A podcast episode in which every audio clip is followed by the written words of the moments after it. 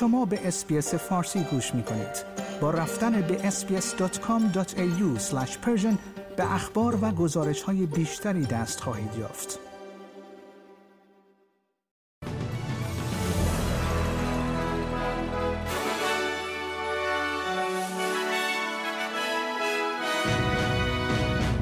دولت فدرال هزینه های مربوط به 35 سیاست انتخاباتی خود را منتشر کرد جناح اپوزیسیون فدرال نیز تایید کرده است که هزینه های مربوط به تعهدات انتخاباتی خود را در روز پنجشنبه منتشر خواهد کرد و اسکات موریسون نخست وزیر استرالیا نگرانی های خود را در مورد دولت چین تکرار کرد.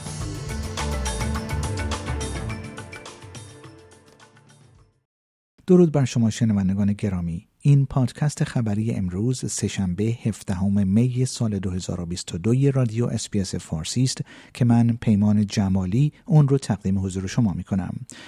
دولت ائتلافی استرالیا می‌گوید به طور کامل به وعده های انتخاباتی فدرال خود عمل می کند و در مجموع 104 میلیارد دلار بودجه خود را بهبود می بخشد.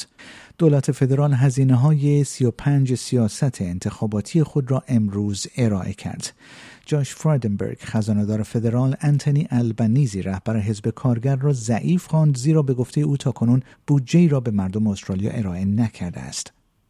He and the Labor Party have not put forward one policy for independent costing by Treasury and Finance in clear contrast with the coalition who have put forward 35 policies for costing by Treasury and Finance دولت فدرال وعده داده است که خدمات ضروری برای پرداخت دو و سه دهم میلیارد دلار تعهدات انتخاباتی دولت کاهش نخواهند یافت.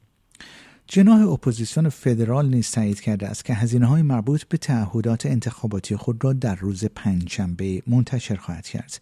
حزب کارگر یک صندوق تولید ادوات پزشکی را اعلام کرده است که بخشی از یک بسته بازسازی 15 میلیارد دلاری برای حمایت از زنجیره‌های تجهیزات پزشکی از جمله واکسن ها خواهد بود.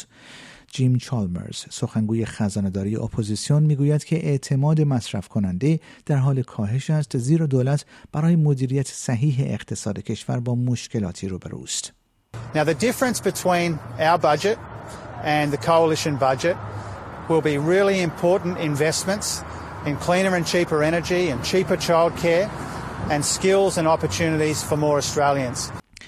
سکات ماریسون نخست وزیر استرالیا نگرانی های خود را در مورد دولت چین تکرار کرد. در پی افشای پیشنویس توافقنامه امنیتی بین چین و جزایر سلیمان و امضای رسمی آن در ماه اپریل حزب کارگر دولت را متهم می کند که در سیاست اقیانوس آرام خود شکست خورده است اگرچه در جریان مبارزات انتخاباتی آقای موریسون همواره گفته است که علی رغم اینکه تنشها با چین بر سر این قرارداد بالا گرفته است استرالیا همچنان نقش مهمی در امنیت جزایر سلیمان ایفا می کند.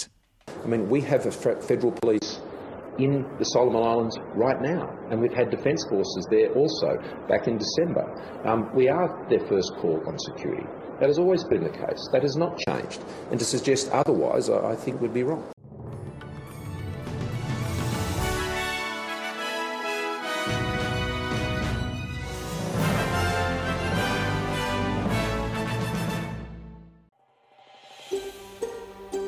آیا می خواهید به مطالب بیشتری مانند این گزارش گوش کنید؟